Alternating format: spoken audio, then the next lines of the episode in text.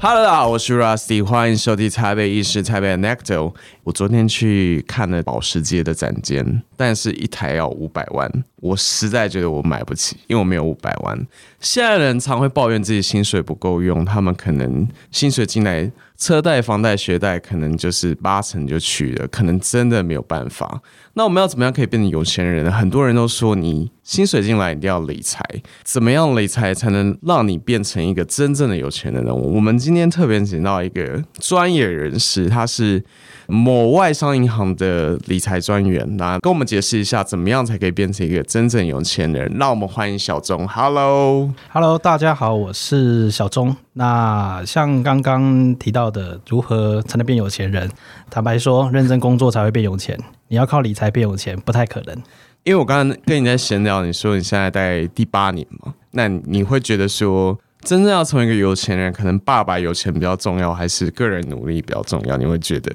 依照我这八年的实务上的经验，坦白讲，爸爸有钱比较重要。对，可能出生的新手村就决定了九成，那剩下就是个人努力嘛。但是你这样的看，你会觉得说，还是有些人他可能白手起家，他是从投资起来，真正步步的踏实到变成一个，我、呃、我也不知道有钱人定义要怎么讲啦，可能就是财务几自由，嗯几千万，然后就是在台北市可能有一些房子，然后有一些投资，他可能白天有一份工作，然后晚上下班之后，他可能有一份所谓的被动收入，然后他可能就过得比较轻松一点。呃，这部分你会怎么看？如果说我们要定义怎么样变成一个财务自由的这样的一个身份的话，你你你身为一个专业人士，你会怎么讲？基本上我们在跟客户分享，还有我们自己同事间都会开玩笑说，就是说学会投资其实没有这么重要，对，其实学会投胎会比较重要。对，真的、啊，真的、我啊，们有时候像刚刚你提到的，我们其实出生没办法选到一个很好的新手村，呃对，真的 只好只好加强投资这个部分。对，那你说在台北市要如何财务自由？坦白说很简单，你有两间房就可以了，但通常不太可能。对于我们一般人来就说，是你要新手村选的很好，才能达成这件事情。对，没错，我我像我们我们以以金融业来讲好了，我自己对的经验，我们有很多的同事本身就是台北人，那就我是新手村选的非常好就选的非常好。对，那基本上他们来银行上班就是交朋友，所以你会发现说，其实会有一些蛮两极啦，不论是同事还是说客户。对说真的，大部分会来找银行投资的人，大部分都是富二代，或者是已经七八十岁，已经累积了一大笔资产的人了。我觉得这蛮 make sense，的因为你可能没有钱，就比较没有办法投资一些这样子。对，你的选择会比较少啦。那对，我们也有遇过，真的是很很努力，就是像我们一样上班族，希望能翻转人生的。是是，但坦白说，目前没有遇过什么成功的 案例，所以，所以我们还是希望给客户一个忠告，就是给应该说给各位一个忠告，就是嗯，对啊，这不叫忠告，你不要泼大家冷水，好就不是要少一个希望，不要是不是对啊，大家都要有希望可以活在这个世界上，只是嗯努力工作呢，还是可以有一个比较舒服的生活的。我说你可能没有办法扭转人生变成连胜文，但是你但起码你可以过得还不错，嗯，应该这样安说家立命嘛，就是成立一个快乐的小家庭，然后快乐的活着。对，呃，不一定快乐啦，但是还是可以活下去的，对，你这样好 黑，不是你这样，你这样有点黑暗，太黑暗是不是？对，有点好黑暗，其实以我自己的经验啦，因为我本身就是一个外地来台北打拼的人，是那也从零到现在嘛，那当然不能说过得很舒服，但真的还可以在台北为生，成功的活了下来，活了下来。对是我觉得能在台北活个七八年、十年，基本上你已经赢了很多人了。而且你还结婚了。对，最重要是我结婚了。对没错，而且你还成功的跨过听说蛮难的这个领域，然后就结婚了。对，没错，所以，就算你可能新手村选的没有这么好，嗯但是你最后经过努力之后，你还是可以活下来。对，在活下来是没问题啦，但就是你要过得好不好，其实有时候见仁见智啦。嗯哼，对啊，对啊，对啊，我们一般人可能对李诞的生活或是他的工作形态没有这么了解，就像你刚刚说的，可能我们如果真的什么都没有的话，我们平常是不会太会接触到你们的。那我们平常去银行开户，或是我们想要做一些比较普通一点的服务，其实我们也不会触碰到你们，因为你们可能都坐在一个比较离正常人比较远，你看 常人比较远的一个地方。那你可不可以稍微先跟我们介绍一下，说，哎、你怎么会选择这份职业，或是你平常的工作内容到底又是怎么样的一个 routine 呢？你的你平常都到底都在做什么？呃，基本上理专的一天，坦白讲，我们也是联系客户啦，因为对大部分都是本身银行的既有客户。是那因为坦白讲，你突然一个客户走进来，work in 说开户，呃，会有很很有钱的人，但真的不多。大部分的客户都是已经既有客户，然后是可能前前十大、前二十大的是存户，我们主要都在联络他们。因为有钱人就那些，就那他可能些对，对他可能从以前开始就是有钱人。对，那很多在地的住户，那其实这是我们的主要的客群啦。那就像一个八二法则嘛，坦白讲，你要养活一个理专，你可能也是要靠银行的前二十 percent 的客户。是，对，所以我当刚然刚前面也有提到说，讲真的，你要靠上班族或者是说努力。要到财务自由，真的需要一段时间啦。它可能不会在你这年轻的五年、十年内发生。它不是一个，比如说明年啊，或者后年就可以发生的事情。如果你今年要脚踏实地的说，我靠自己工作，然后想要过得很轻松的话，我我跟各位听众讲，可能就是真的比较不可能一点。对，可以这么说，因为坦白讲，要有钱才能去理啦。像我自己好，也常常会遇到一些跟我同年的的一些客户。那是我我三十几岁嘛，那我也会跟客户讲说，基本上我不建议你在这个年纪去做投资。当然，投资要越早开始越好啦。对，但我觉得在这之前，可能先选择储蓄，对你来讲会是一个比较好的方式。因为就像你刚刚对说的，你要先有钱，你才能理财。对，没错。比如说你每天的一个 routine 的话，你可能每天的工作内容，除了说，哎，你刚刚说可能银行会 pass 你一些比较长久以来的客户，可能他们的户头里面比较有的嘛。那其实你一天的工作内容，你大概都在做一些什么东西啊？基本上我们就是在透过电话联系客户，约客户来。那对嗯当然也大部分的时间要去拜访客户啦，因为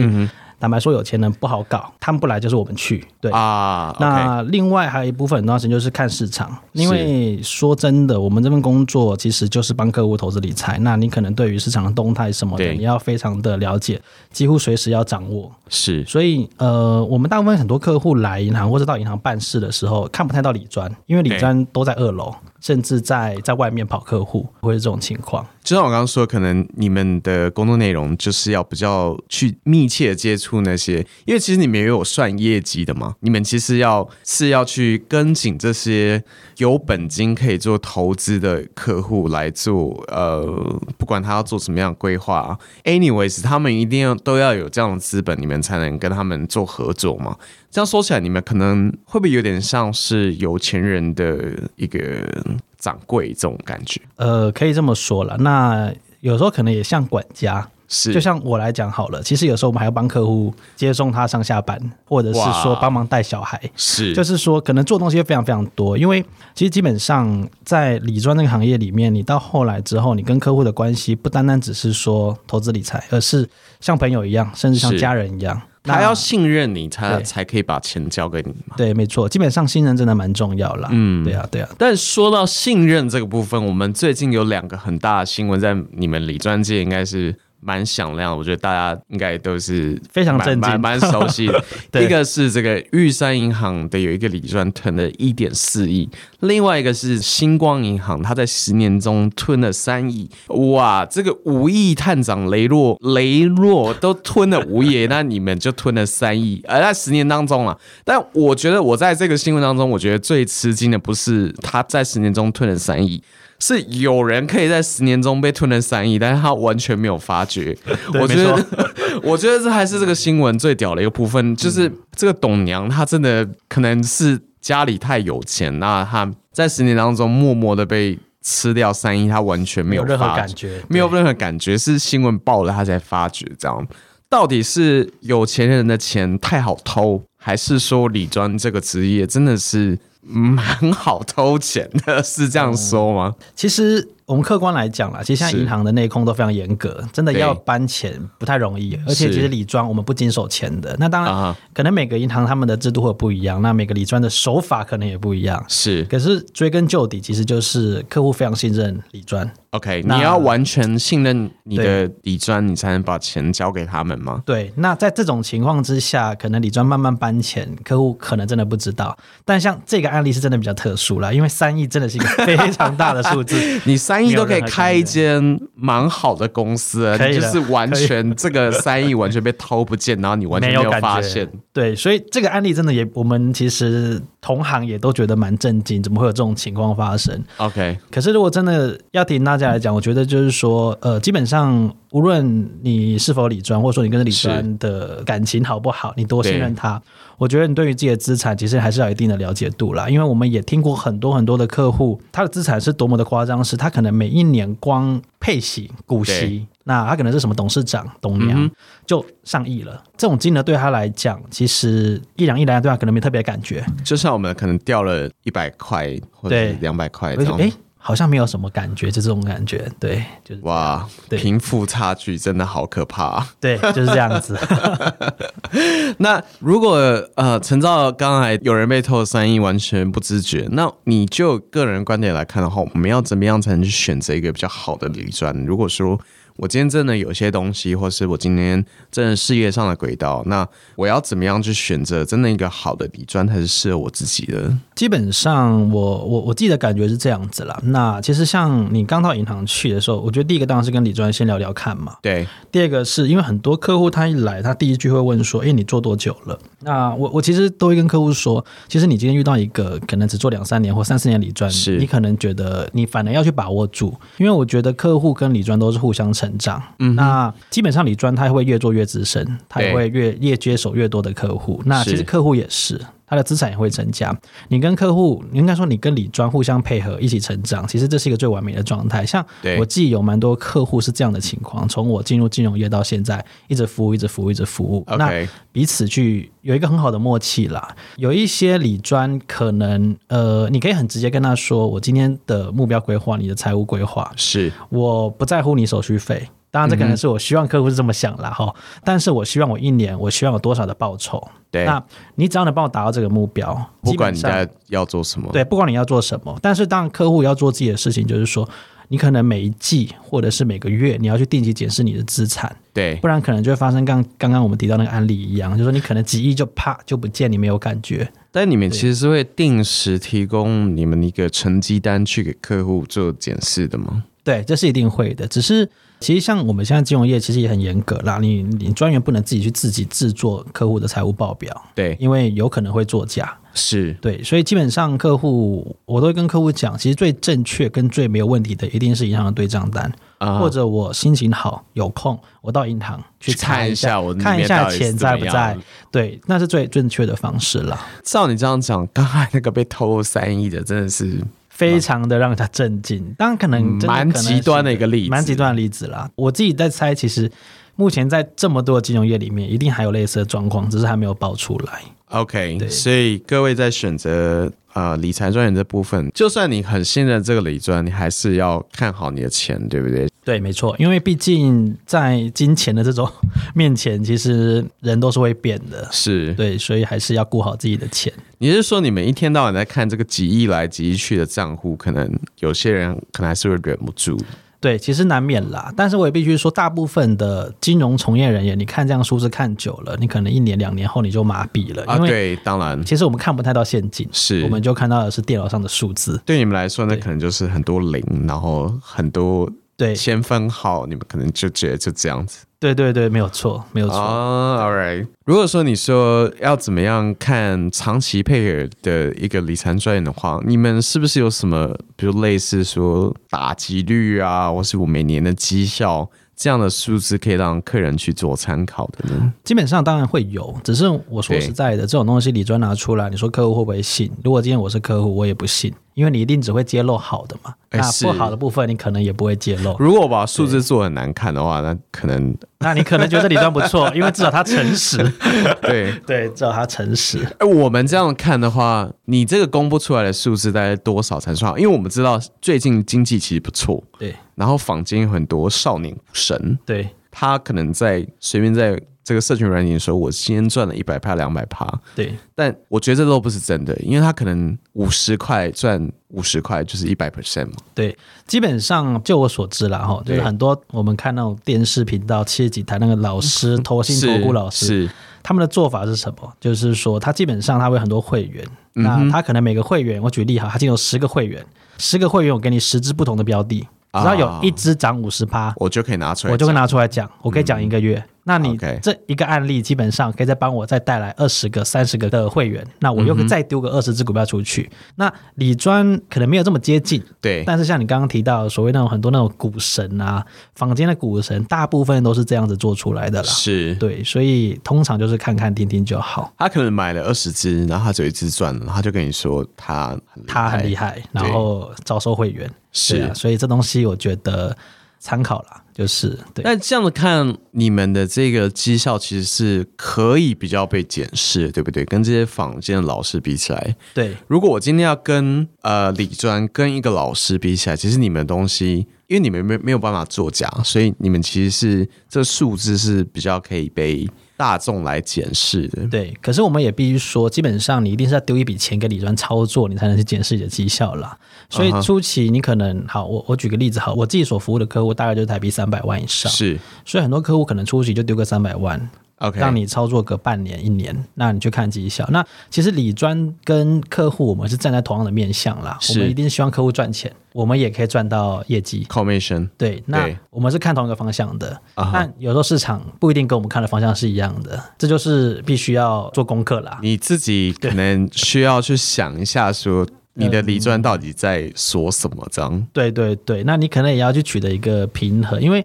呃，我也必须说，在银行端来讲，你说理专要帮你赔到五十趴、六十趴，不太可能，因对为我们能做的东西波动度本身会比你去找外面的投资公司、投信投顾来的波动比较小。对，嗯对至于说你说你说期望绩效可以赚多少，坦白说，我觉得以今年这样好了，从三月后疫情呃疫情发生完跌到对谷底之后，到年底全球股市创新高，其实了不起，你的资产多个十趴二十趴，我觉得这个已经是一个很健康的状态了。如果你是原本就持有这些资产的话，可能就比较不好一点。对，没错但，如果你的时机如果进的比较好的话，那我相信可 能对，报酬就就是很漂亮的。对对，但大家都不是未卜先知嘛，没大家错也不知道说未来会发生什 我么。们都不是印度少年了，对对对我们都不是所以印度少年所以没有办法，对啊， OK，好。如果这样说起来的话，你们其实每天在经手这件事情，其实都是客人。照我们刚刚说的，他可能就是出生地比较好一点，他的新手就选的比较好。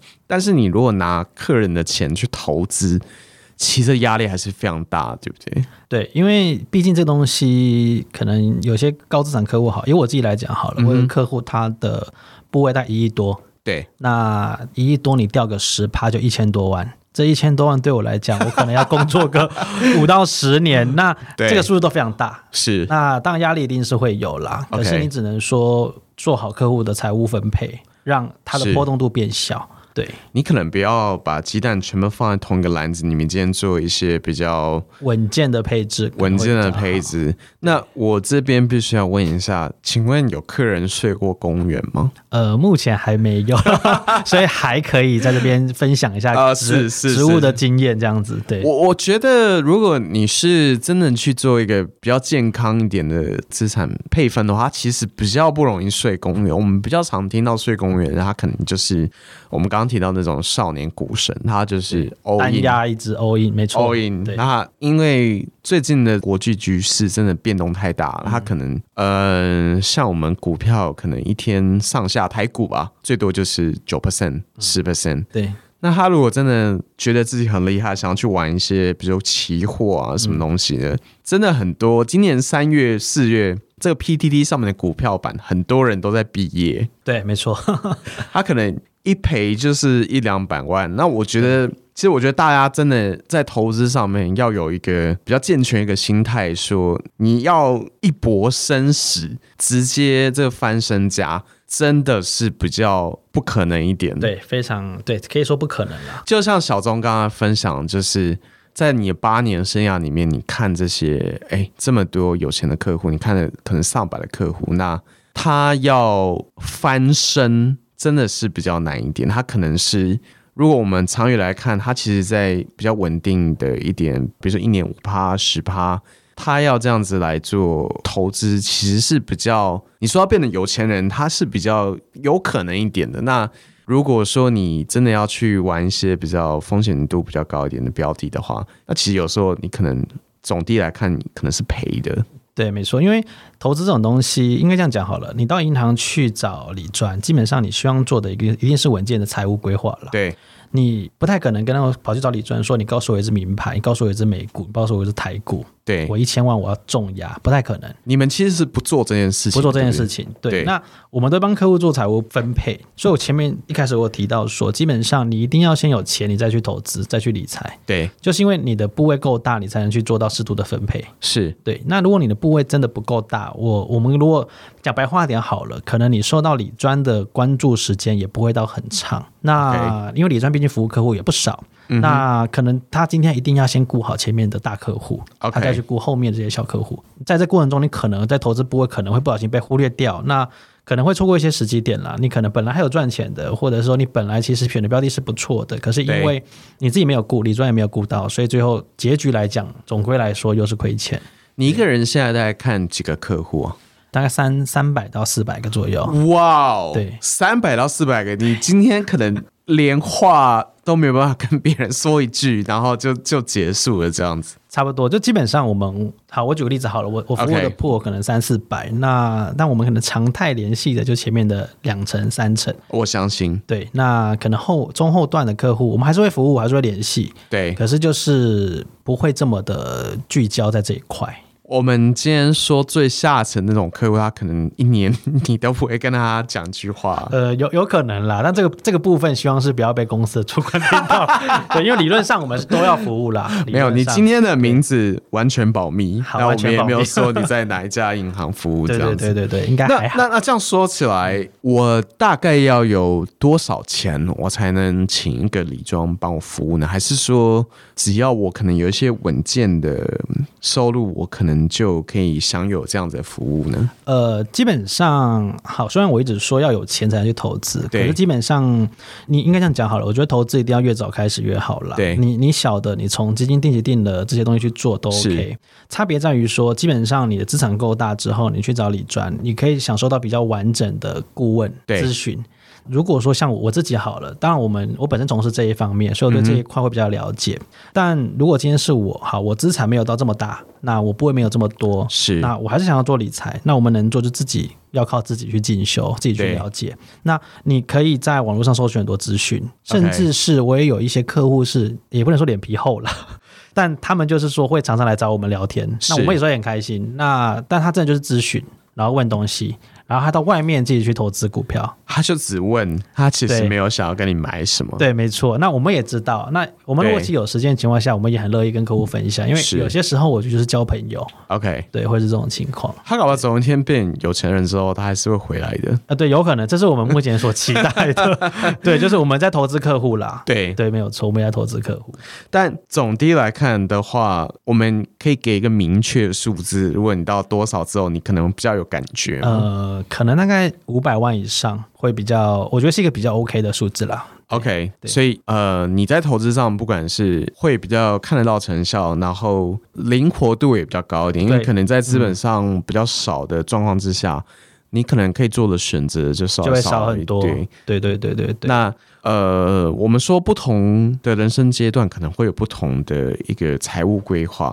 比如说，我们今天看一个富二代跟一个郭台铭，他可能要的就不一样嘛。对，没对错。嗯，那如果他可能今天是一个北北，或是他今天是一个刚出社会嗯的理年轻人理性富 少，那他可能想选选择择又的不一样选择就不一样。哦对，那没错。他在这个投报上面的一个预期，可能就完全不一样，因为你可能到了比较老之后，他可能想要一个比较稳健一点政策的一个规 strategy 划，对对对对，那可能嗯，他比较年轻的时候，我们年轻人就是冲嘛，对，我们就就是短要时间就要看到这个成成果效，对没。错没错。那就你专业的建议，你会觉得我们在不同的人生阶段，我们可能要有什么样的不一样的投资规划会比较好一点呢？我们先从呃可能我们刚出社会，或是我们三十几岁，我们可能手上已经不小心存到一桶金了，那。我们要怎么样做？比如说，我现在要买房子嘛，我可能就是手手上有一百多，但是我可能就要缴一两百的这个房贷。那你会建议我们刚出社会没多久，那想成家的年轻人做什么样的财务规划会比较好呢？呃，基本上好，假设说今天好，我们刚出社会，你可能手上有一桶金或者是对两桶金，对，那当然如果你想买房子，可能就会把这桶金烧完啦。可是是如果除此之外的话，其实我我我前面有提到，就是说我很建议一定先从储蓄开始。对但储蓄的形式有很多啦，有传统那种所谓的储蓄险，或者是定期定额去买基金，哎这些，都不错我们今天讲一个比较真实的心里话，反正大家也不知道你是谁。好，储蓄险其实超费，对不对？。呃，其实我觉得应该看你用什么角度去看 对我客观说啦是，我心内心是认为它是一个好东西。原对因是什么？是我有不少客户在我刚进入金融业的时候，对就跟我买了一些储蓄险。是，那现在过去，因为储蓄险很多都是六年一个循环嘛，对那有些客户也是死都不买储蓄险，就是做投资。对那我们如果回头看一下，我们只嗯能说，当年跟我买储蓄险的客户，现在还是好朋友。那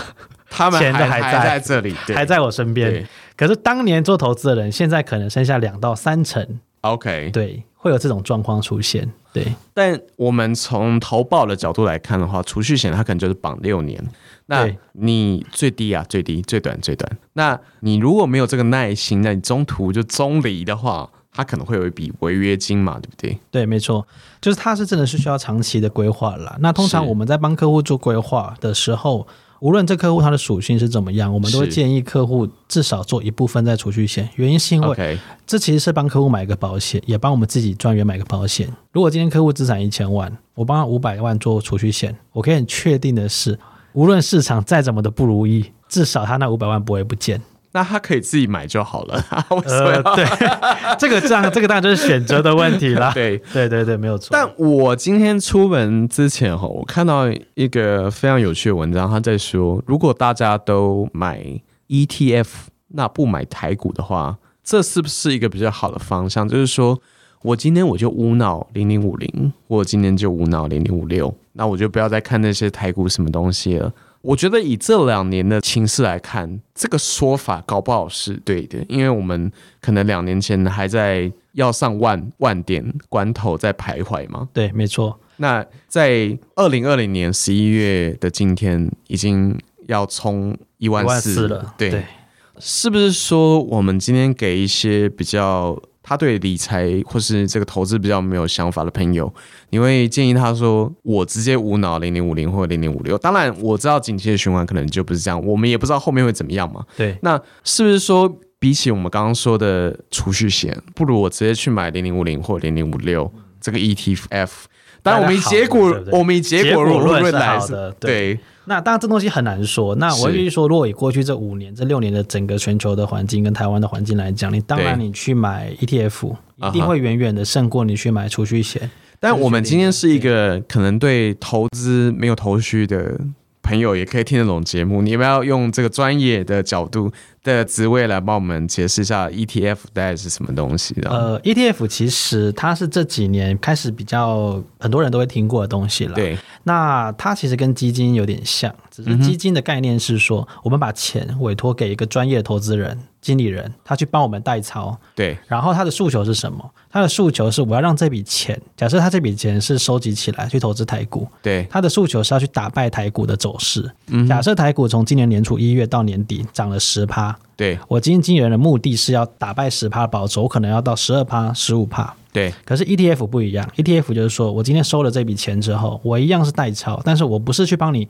说我要如何的杀进杀出，我很纯粹就是把这笔钱丢到市场上，我要让我这个 ETF 的涨幅跟市场是一模一样的。 ，OK，大盘涨十趴，台股涨十趴，我希望到年底我也涨十趴。一个叫主动投资，一个叫被动投资。那他其实也是拿你的我钱投去进去的玩钱去玩股票，对，其实概念是一样的啦，只对是差别在于基金经理人他会很积极的去操作 OK 然后去打败市场。那 ETF 它没有，它就是我丢进去之后，基本上我只要确定它的涨幅跟大盘一样、就好了。所以刚嗯刚 OK 有提到说如果我们看这两三年大盘表现非常好，ETF 不错，那主要原因就是因为我们的护国神机台积电非常强，那 ETF 很大宗在这一块。是，其实我们把台股的一千多档拿掉，其实百分之五十或五十以上对，可能能就是快一台百，就台积积。电贡献的对指数台积电贡献对对对，没有错。那我们今天在投资上，如果说像我们刚刚说 ETF，它是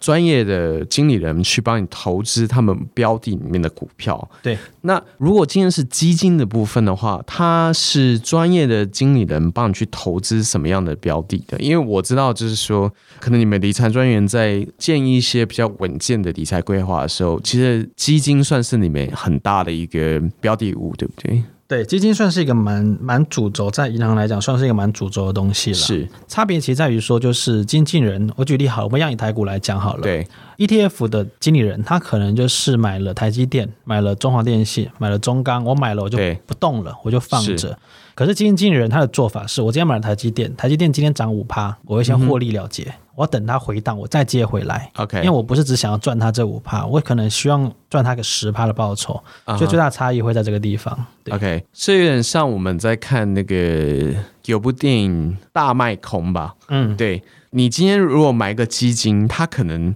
它的看法会完全跟你不一样的，因为我们看这部电影剧情，它就是基金管理人，他可能就是想要去卖空一些非常大当时没有预见到的一些一些市场走势嘛。对，那我们身为一个投资人，我们要怎么样去选择一个基金才是你觉得是比较呃符合我们小资族的一个立场呢？因为有时候我们可能看这些基金，那当然大家资料上都会写非常美好嘛，比如对说我都们会写的非常棒， 什么什么金砖四国、金砖，然后印度新兴市场 AI 人工这种类似的，但如果我们今天真的要放钱进去，真的是我们辛苦工作的一个成果。那我们要怎么样才能确保说它？因为基金有时候可能会是变负的，我们要确保怎么样它才会对我们来说是一个比较好的投资组合呢？呃，基本上我会建议客户了，就是说，如果今天你是希望稳健投资的话，你就对去买所谓的债券型基金，就是说比较单纯是固定是收益的，因为对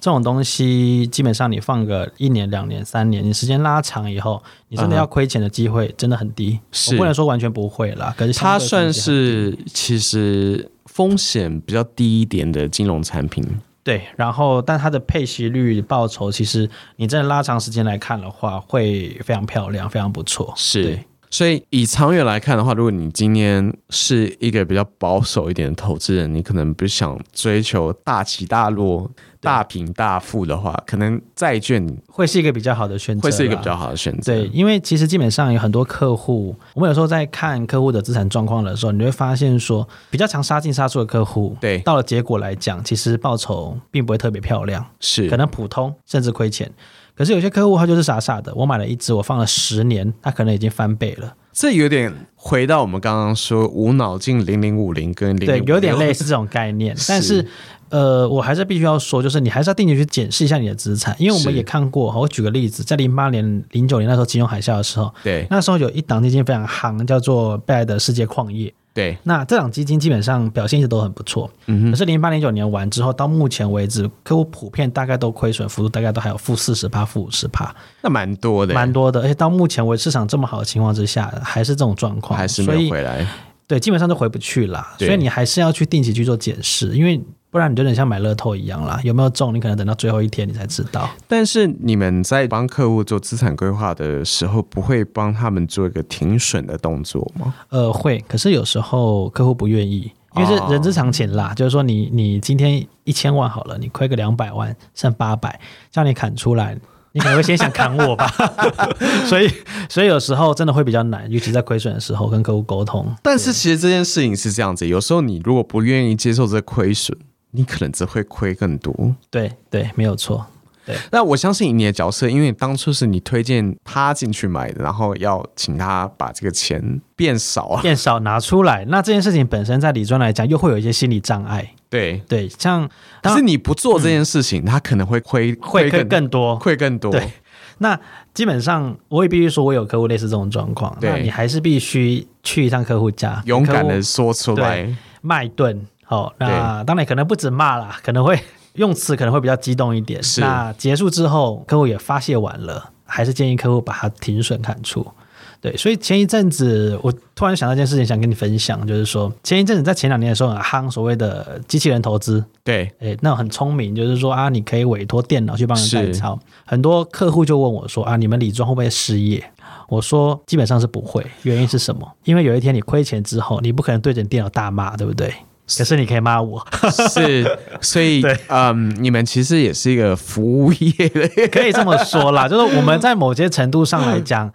客户会比较有感觉，无论是赚钱或是赔钱的情况之下，客户会有个地方，他赚钱的时候很开心，客户会对请我们吃饭，我们可以请客户吃饭。但亏钱的时候，其实客户骂我们的时 候，嗯也是有他的功，对有个出口啦，他有个出出口可以啦骂出来。对对，对，所以基本上你说理专会被取代吗？呃，我觉得机会不大。我最近看蛮多，我身边有一些朋友，他有在做机器操盘的部分，或是可能 deep learning 啊，他想委托这 AI 做投资一件事情。但走过来看，我现在会觉得说，投资其实是一件不理性的事情。你真的要做到理性来讲，当然就是像前一阵子，嗯，你刚提到的，可能对机器人投资，它就是诉求非常理性嘛，规律，然后不会有这种私人情感、情绪面的东西。，是，可是基本上你去选择做投资这件事，本身就不是一件理性的事情了。你知道，今天只要一进入市场，我觉得各位就要有一个共识，就是你就是在赌博。对，其实跟赌博概念是一样的啦。对，嗯没错，所以今天如果你真的想要选择机器人投资啊，我觉得各位可能不妨放一些部位在李专身 上。对，会比较好。不然我觉得在选择之前，你可以先试着对你的电脑发脾气，看有没有达到发泄的效果，所以可能会比较有帮助。你你这样说，我们人类的理专跟这个电脑的操盘主要的差别就在于说，你可不可以对它，它会跟你道歉的这部分 对对对，这个部分其实我觉得它的重要性其实是蛮够的。啊哈。对对对，当然，投资理财，哎，你会说那句话吗？投资基金有赚有 赔哦会，可是基本上我们不会念这么快了。那、啊。对，我们也先不要念好了。哦是对啊，对对对对，可能会透露出一些非常关键的资讯对对。对没 OK，有错。好，那我们来聊一下说，比如说我今天是一个刚出社会的年轻人，那我可能一个月就是三万多、四万多，那我可能就是薪水慢慢长大嘛，但是我还是有一些远大的梦想，比如说有一天我想要跟小钟一样结婚，嗯，小钟一样买房子。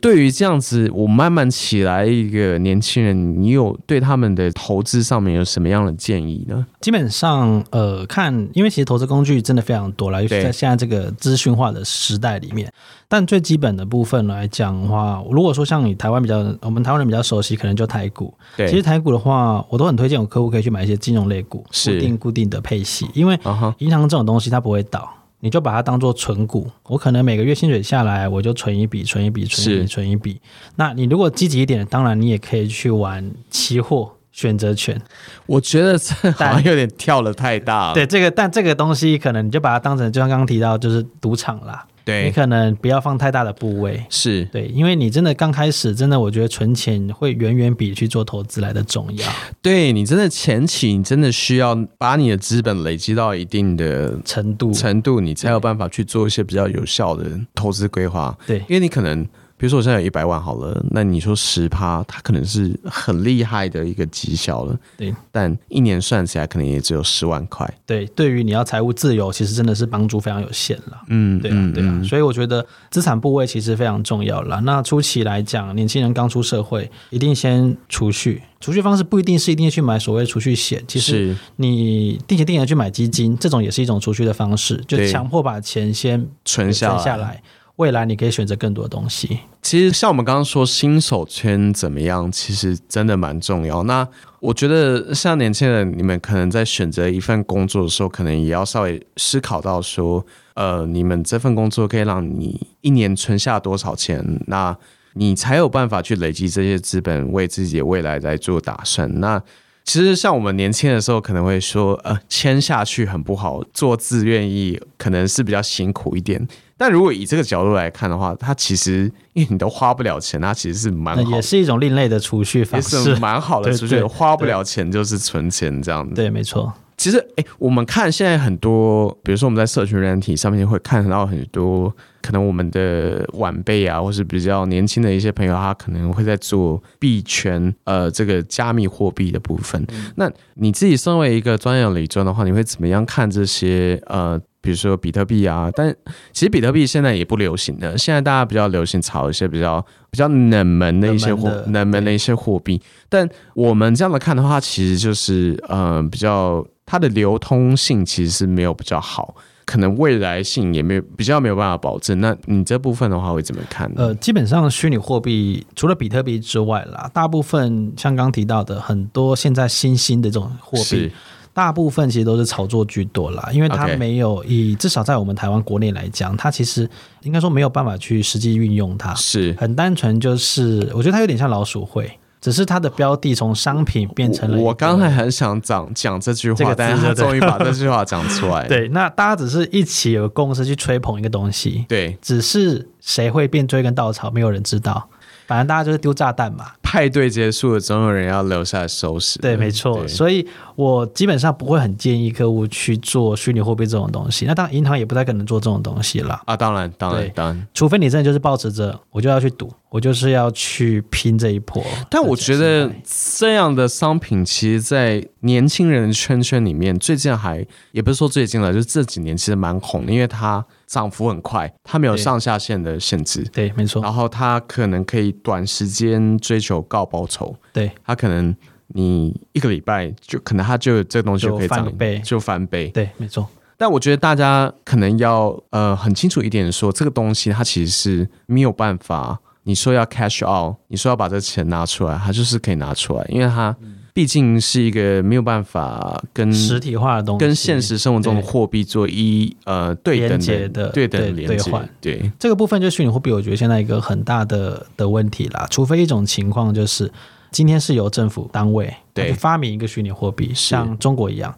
但至少现阶段我们所能最经常听到的一些虚拟货币都没有这种情况。大家其实单纯只是有一个共识，对觉得这个货币可能很安全，可能有未来性，所以大家一起去炒作它。对对总归来讲，如果说你今天要去做这样的投资的话，你就是要保持着我这笔钱就是不见了，是，对，不然你可能有一天会非常痛，对。因为它本身就是一个没有，因为我们说任何金融产品它其实都有对等的一些价值价值在后面。但如果今天去买这样子的一个货币的话，它可能本身它就是一个没有价值的东西，然后大家把它说要炒多高就炒多高。对，它或许将来，我们说在未来的某一天，它可能可以是有价值，但是至少在二零二零年的目前的话，我觉得这样子的投资其实是比较危险一点的。对啊，对啊，还是再三强调，就是真的不适合去做虚拟货币的投资啦，尤其是一些非常冷门的这种货币。因为像前一阵子，甚是至也有一些像有时候看过新闻嘛，有一对个管理员，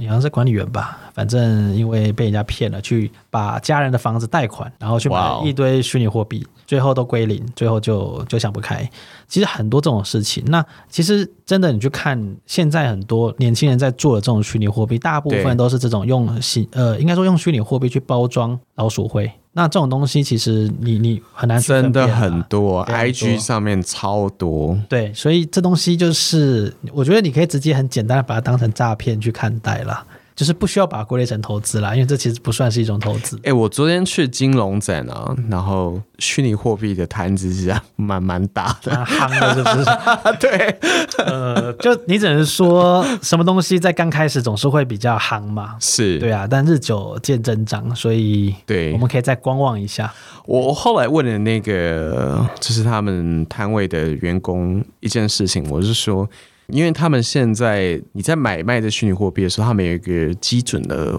的这个币叫做美金币，那它原则上是跟美金的价格做同等的浮动，一比一，对，对，但是呢，大家要记得这件事情，就是这个美金币呢，它是没有办法跟真正的美金做买卖的。对你只能私下就是彼此交易，就这样子对而已啦。对，我们常常可以看到，很可能新闻有些呃，有时候会说他在交易比特币的时候被被抢啊，对然后是什么被嗯黑吃黑之类的对这样的状况。所以大家在选择这样的金融商品的时候，可能真的要稍微想一下，因为它毕竟不是一个被。呃世界上任何的金融机关所承认承认的一个东西承认的东西，所以对可能大家真的要想一下。对啊，我觉得主要也是在于有没有有没有受到政府的金融监管了，对啊因为很多东西，呃，当然有时候我们客户会说，你们银行能做的东西真的好少，是我，要买什么买什么，结果银行不能做，可能就那只有基金、债券，对，基金、债券、外币保险，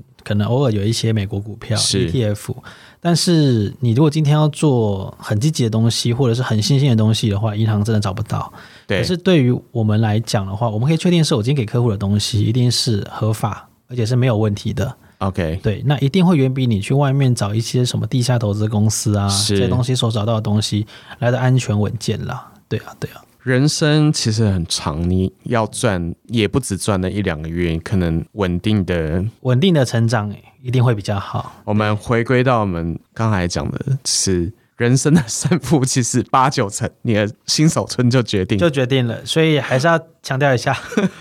投胎比投资更重要。对，但大家还是要好好努力，知道？如果你今天不幸的就是可能新手村没有这么的好，那你还是可以经由你自己后天的努力来达到一些比较好的生活。如果说你原本在一的话，你可以到你不要说到八到九，可能到五就到过六比就较可以了舒服一点的生活。对对对，那最后我们来聊一下，因为目前我们知道最近国际的局势真的变动太大了。那我们在今年三月的时候，美股大崩盘，那时候巴菲特说了：“我活了八十九岁，我只看过一次垄断。”但那一阵子，我们每天晚上都跟巴菲特一起一起在看看对垄没错断。对，那那时候真的还蛮好笑的，就是我们那时候一一直在预期说台股会崩嘛，但到最后都没有崩。就是台股真的可以说是全球最强的市场，亚至少亚洲最强，亚洲最强亚洲对最强，那你知道吗当然，这东西很多层面啦。是但我们真的，如果总归来讲，就是像现在这个市场上，真的钱非常多，热钱对非常多，因为全球都在是印钞票。是。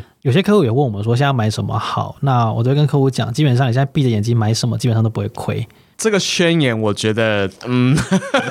太随便，对不对？这，嗯，对，因为我们知道是后疫情时代，哦，应该说对从疫情时代开始，这个川普就宣布我现在要 Q E 嘛对，Q E 基本上就是我印钞票。从到现在，我们现在其实知道各种疫苗都说可能今年年底或是明年年初就马陆上要陆续续出来，就马上出来。那我们从长远的观察来看的话，从去今年年初，这油价其实是一直在往下跌的。那到最近呢，它做一个反弹的动作，其实呃幅度还蛮大的。对所以我们知道，从这个美国它在领就业基金啊，然后这个失业人数，其实最近都有慢慢的在做一些减缓。从全球来看的话，其实我们的景气是在慢慢在复苏的。就你这样来看的话，在二零二零年，我们从川普的孤立主义，因为他可能就觉得说，我们的生产线一定要从大陆这边移走，嗯，一定要到从美中国国，对一定移回美国。那我们知道，可能啦，可能拜登就是下一个美国总统了，可能。那他的这个策略其实可能比较偏向稍微中间一点，就是没有像川普这么激进。对。那在这样的一个状况当中的话，你会怎么建议说我们在二零二二一年做一个投资的动作？你觉得怎么样策略是会稍微好一点？因为最近这两年真的变动太多了。基本上，当然，其实如果以明年来看，二零二一来看的话，那我们对其实还是会跟客户提说，如果真的你希望积极一点，你希望去做一些股票或是 ETF 的操作，是可能还是要往科技类去走啦。因为对我们必须承认，就算疫苗在年底、明年初出来，你要到全球大部分人都施打完，它不会是一个短时间会发生的事情。所以很多传统的产业一定还是会受到影响，至少对在明年的上半年一定是这种情况。可是，在这一波疫情，其实有很多的科技业其实表现非常强，因为大家其实对变得不出门，我可能网络购物，或者是我用视讯开会、上班、交易，这些东西其实就是科技业可能甚至是下一个世代的一个一个趋势啦。对，那以视讯来讲好了，可能很多人以前在上班或者开会，你很难接受我要面对一个镜头跟同事开会。没错。对但现在这现个在已经变成是一个常态常态对了。那当习惯养成之后，它就变成是一个趋势。是可能有很多人发现，诶，其实我上班不一定要进公司，我可能把差旅费给省下省下来了，了对我对对公司公反而司好反一而是点，好的对那这东西养成一个习惯之后，它就变成是一个产业。对对，所以其实如果你要找很好的投资标的的话，我觉得真的是要找一个产业啦，就像手机好了，以前是没有智慧型手机，可对是当苹果推出了智慧型手机之后，让大家养成习惯之后，这就变成是一个很大的产业了。对对，那我觉得现在有很多新兴的科技其实是类似这种运用，就是因为疫情的关系，逼得人们再去升级是生活形态。我觉得这个方面可能是接下来我们可以去寻找的一些方向。也就是说，如果我们在找寻这二零二一年的标的的时候，其实我们应该找的是未来的趋势对，而不是单一的标的来做投资。因为我们知道这两年世界变化真的太快了，所以如果我们要看二零二一年二一年，你应该寻找什么样的一个商机或是一个投资标的的时候，其实你应该看的是二零二一年我们到底需要怎么样的东西，而不是说，哎，我现在觉得什么样不错，我现在就马上跳进去。我应该是去想一下，说，哎，我们将来的世界可能是会是怎么样的？对，这样可能会变成怎么样子啦？就是甚至从我们自己生活的改变去寻找新的一些机会啦。因为对我们有一些客户会说，诶，这个时间点原油很便宜，或是航空股很便宜，对，因是为飞机都不能飞了，然后就捡便宜。当然，这个不一定是错的啦，也没有对说它是对或错。可是关键在于说，如果今天这件事情它已经是一个，也不能说夕阳产业，可是它未来在两三年它还是会受到影响的。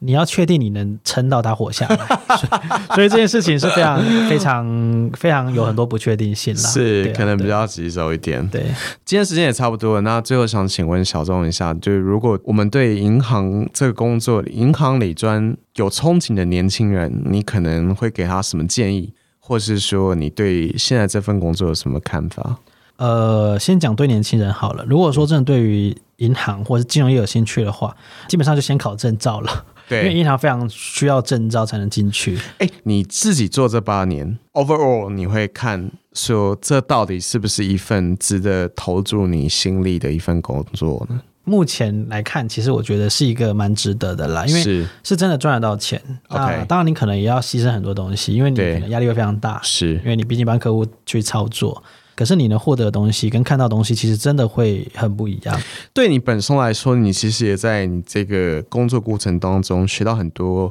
不管是投资或是这个未来发展性的话，你觉得都是蛮好的，对不对？对，没错， OK，所以各位朋友，如果你想要加入小钟的这个圈圈的话，麻烦就是好好的考证照。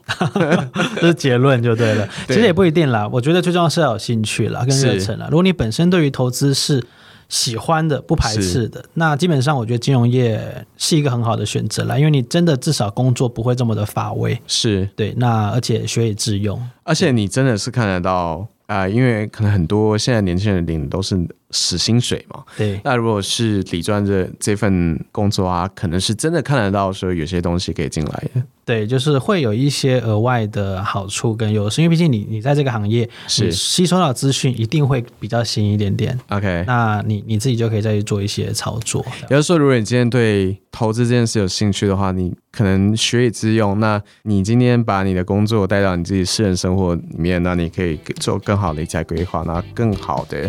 达到我们说财富自由的这个境界，这样。对，没错，会比较快啦，应该这么说。好，大家就是加油。我们虽然新手村没有那么好，但我们还是要抱着希望，。我们还是有希望的坚强的活下去。各位加油！我们今天非常感谢小钟来到我们节目当中，我是 Rusty，说声拜拜吧，拜拜，拜拜。欢感谢收听台北医师台北的 n e c t 我们下次见。